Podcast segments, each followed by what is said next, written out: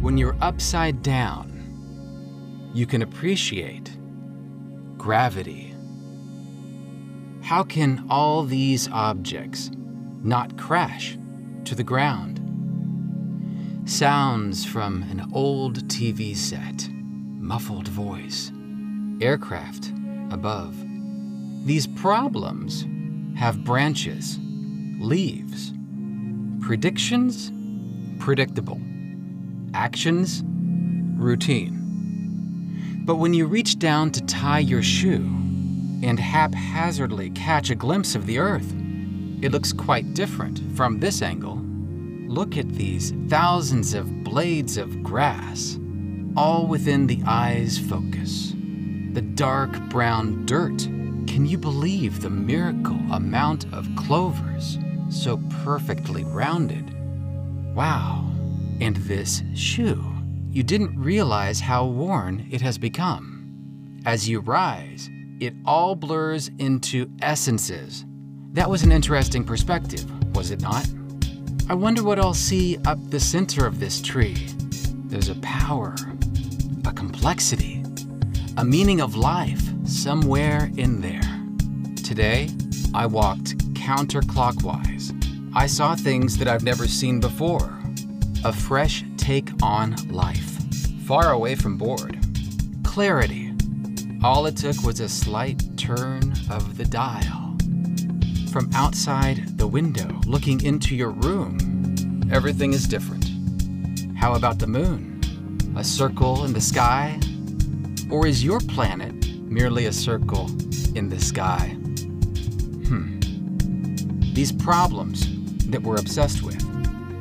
Blurry sounds from the old TV set floating far away. One little turn of the dial changes everything. Let me introduce you to my friend Phil, the therapist. And allow me to introduce you to my friend Rob, the artist. So, how do we look at things from a different angle, Rob? How do we get a different perspective? I think it's the conscious decision to do so. I think it's something that takes practice. We've all been on an airplane and looked out the window, and what do you see? Clouds, sky. Everyone looks like ants. Everyone looks like ants. Rushing around to try and get things done. Cars rushing around. It seems so small and insignificant. Like problems are far away when you're up in an airplane. How many times in a routine route, Phil, have you looked over, seen something, and said, Oh, wow, I've never noticed that before? You are treading into my favorite subject of mindfulness. I try to live mindfully. The other day, I walked out of my front door and looked up, and there were clouds sprinkled all over the sky.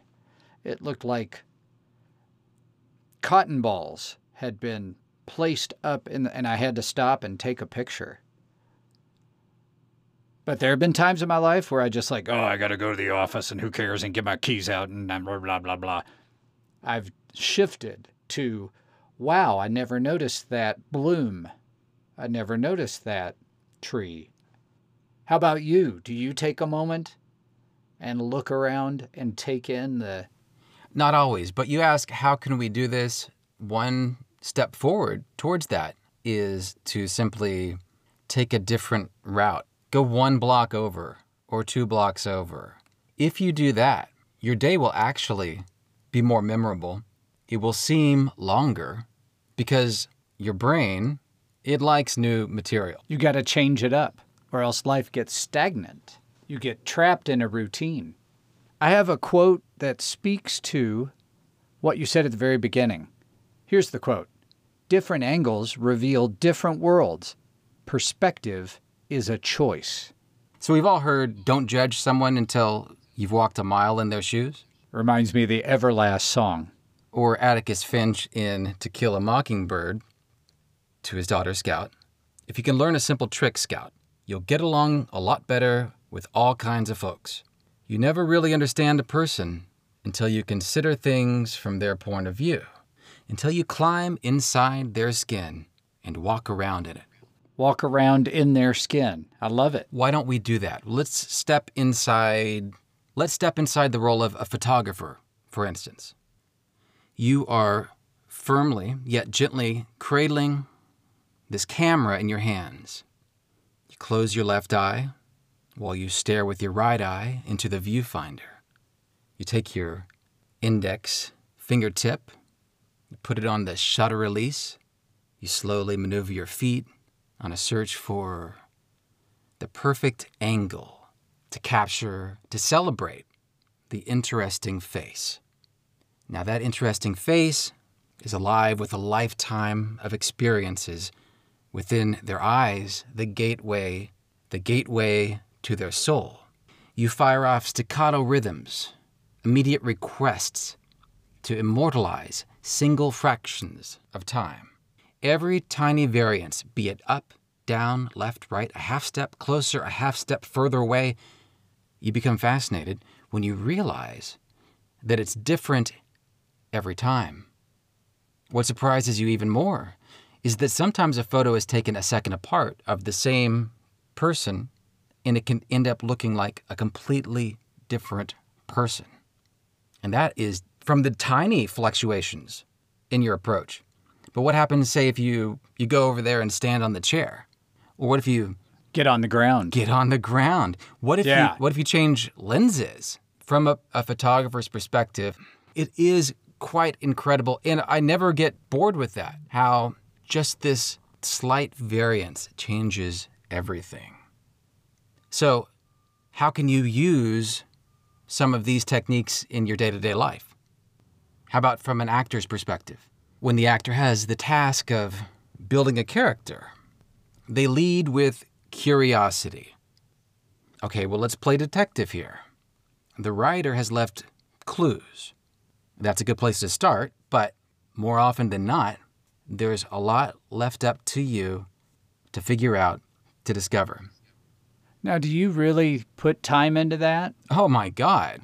Oh my I God. could, I could see that getting overwhelming, like going too nuts with the backstory. Oh no. But- oh no, you can never go. you can never go too nuts. I, look at Daniel Day Lewis. Uh, maybe he goes a little too nuts, but so you ask yourself, what do you like to eat, and why do you like it? What do you do, or what do you think about when you are all alone? Who has mistreated you? Who have you mistreated?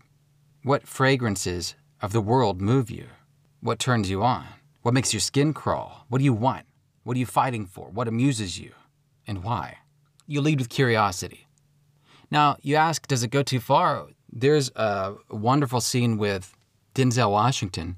There's a speech that was completely improvised based on just this, what we're talking about here, that backstory that he had, he had worked on. Well, it just flowed out of him in a, in a beautiful, beautiful way. He won the Academy Award for that. 1989, Denzel Washington won the Academy Award for Best Supporting Actor for Glory, Glory. I couldn't think of the I couldn't think of the title. for his portrayal of a defiant, self-possessed ex-slave soldier. We'll continue down this road. What about the rehearsal? You like this subject as well. The magic is in the rehearsal. This is where you try things out. Okay, so what if you go into the scene while thinking about beautiful flowers? What if you pretend you're secretly an alien? Or you're from the future? What if you're a reincarnated lion? That's a lot of thinking, man. Oh, no, it's you know what it is? It's a lot of playing. it's a lot of play. It's Yeah. imagination. So, look, no matter what you try, one thing that is for sure, you are learning something every attempt. I remember you coached me on my TEDx talk. Mm-hmm. Music is hope. And you coached me to like do it, do a take, so to speak, do a do a practice where I'm talking like this and I'm very flat and I don't have any inflections.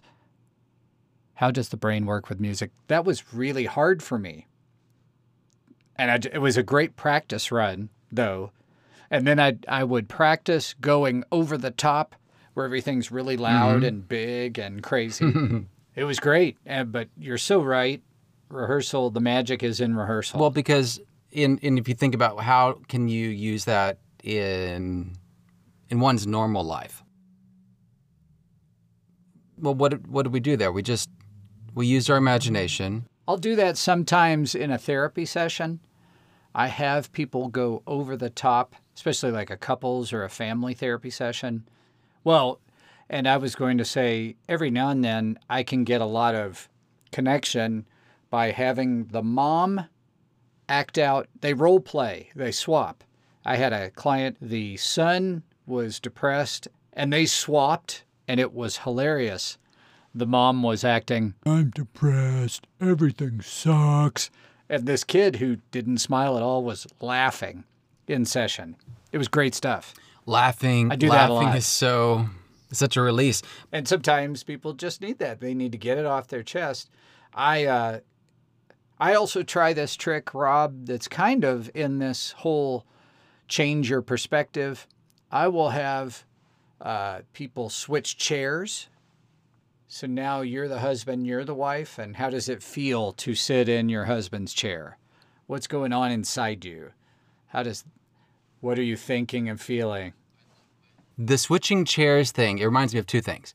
One, let's say you have a, a you go to a classroom setting and the first day people sit, they choose a seat. Right? And human behavior, it's very predictable. On that second class, 80, 90% of the seats will, will occupy the same person. Yeah, it's human nature. My challenge would be sit someplace different every time. This would work in uh, like a work meeting. I love when I do workshops and I have large rooms of people and we break for lunch. We will, if I'm doing a training or continuing education, I will move people's name tags from their seat. I'll move them all around. And adults really get upset about this. You hear audible groans.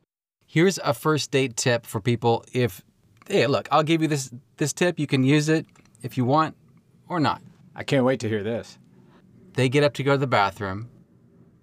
You switch chairs. Now, it, it would be better if it were in, in um, not just like a table kind of situation where, let's say it's more like, Like a, like a booth or something. right, or ca- or maybe it's just more open seating, kind of the couch kind of setting. More a coffee shop. yeah, coffee kinda shop thing. kind of setting, exactly. Switch seats, and and change your perspective for the second half of the date. Certainly keep them guessing. Well, uh, Change it up. It's well, it, it keeps both parties fresh. Anyway, as a director, I often will tell an actor, surprise yourself. Okay, this this take here, surprise yourself, and it's it's a freedom that com- comes along with that. Yeah, you can break out of your old pattern. Yes, you you do. can do something different. Yeah. You work on it, you practice so much. You get unstuck. yes, you just let it go and see what happens. I think that could be really effective in a boardroom with I've worked in hospitals a lot of my career. I feel like we always try to address the problem the same way.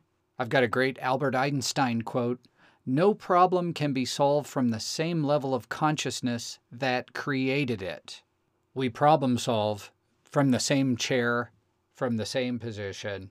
It's what we've always done. Well, we got to do that again, even though it didn't work. Right. Stand stand up, walk outside. Take everybody outside.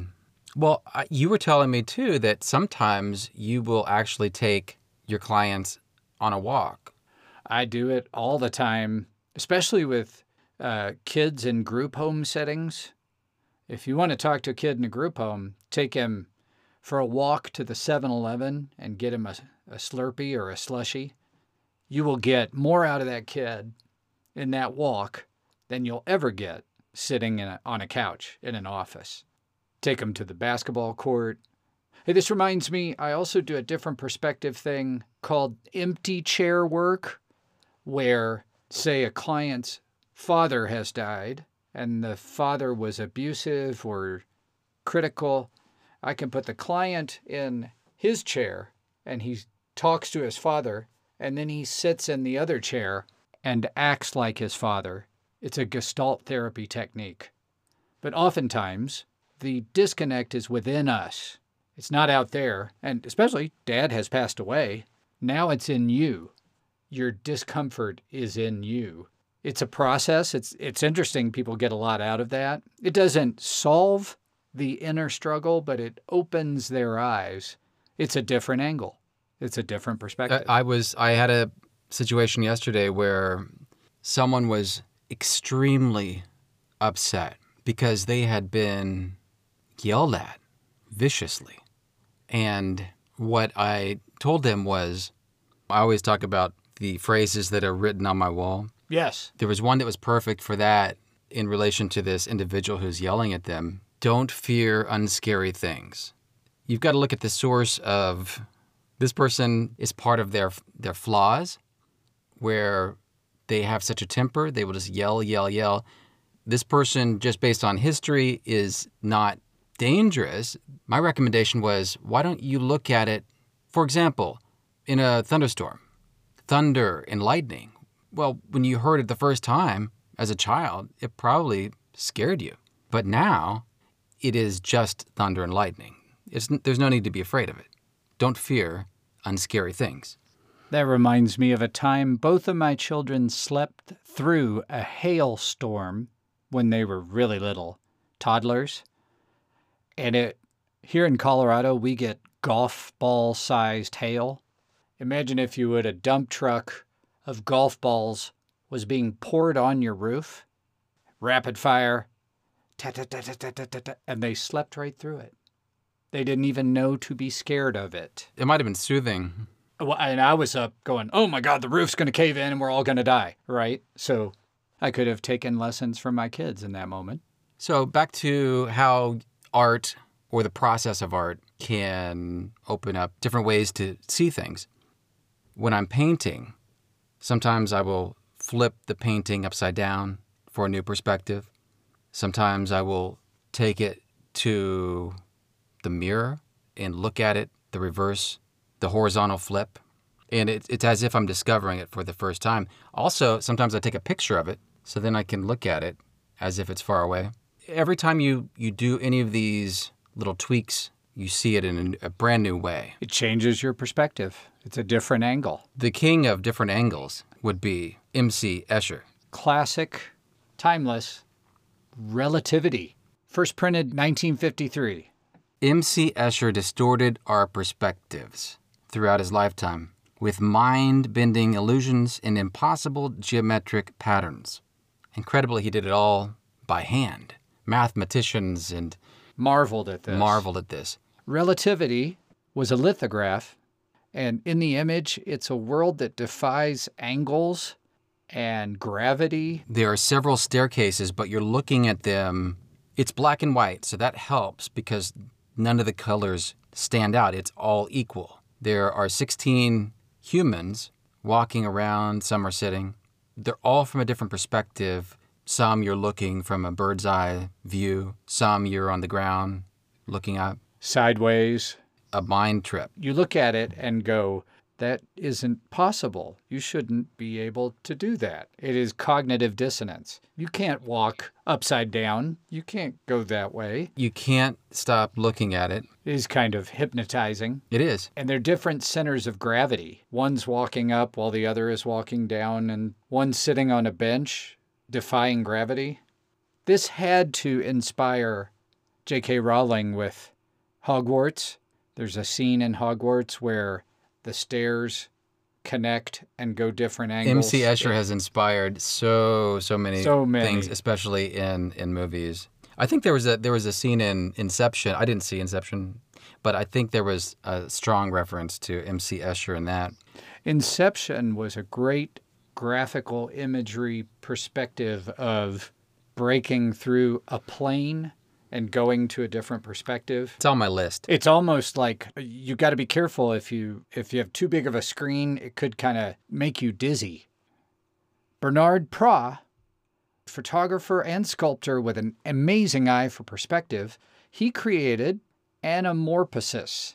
At one angle, it looks like a bunch of garbage kind of. There's metal and scraps and chairs and tables and depending on which piece you look at, turns into a face. The only place you can see this face is from one. One angle. Other than that, it looks like a bunch of trash.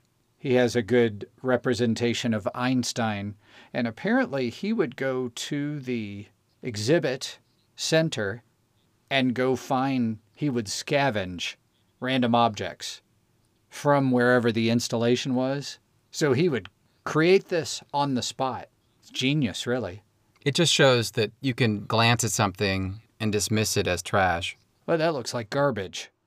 That's a judgment statement. And we do right and wrong really strongly these days. We want to impose our position on someone else. But in true mindfulness, in true perspectives with art, you let go of judgment. You don't judge others as wrong or stupid or idiots. You also don't judge yourself. I see my clients do this. They judge themselves even more harshly than someone else. People fall into the trap of is it this or is it that? People often think there are two choices. That's a fallacy. There are many choices. There are so many explanations that are not obvious. And so an artist is really good at seeing other perspectives. But Phil, some artists are terrible at seeing other perspectives because they can fall into a trap of where they believe every little detail matters. So think of think about this, a writer, for instance. When someone writes a book, every little detail that they discuss, that they lay out, there's meaning for that, right? There's meaning. What about in a movie? When someone is watching a movie, well, if there's something happening behind, say, a wall, the director is not going to be like, okay, so let's have all this activity back behind this wall, but we're not going to show it. We're, we're not even going to tell you about it. So everything you see in a movie is for a reason. Very purposeful. Absolutely. Deliberate. And so then when, when people get into the trap of if they feel that every little detail is a, is a clue, oh, well, that, that ah, did you see that little thing? Well, that might have just been just a random little thing. But some artists get fall into the trap of everything everything must mean something. So then, you know, modern day, there, there used to be the expression "a picture never lies." That was before Photoshop.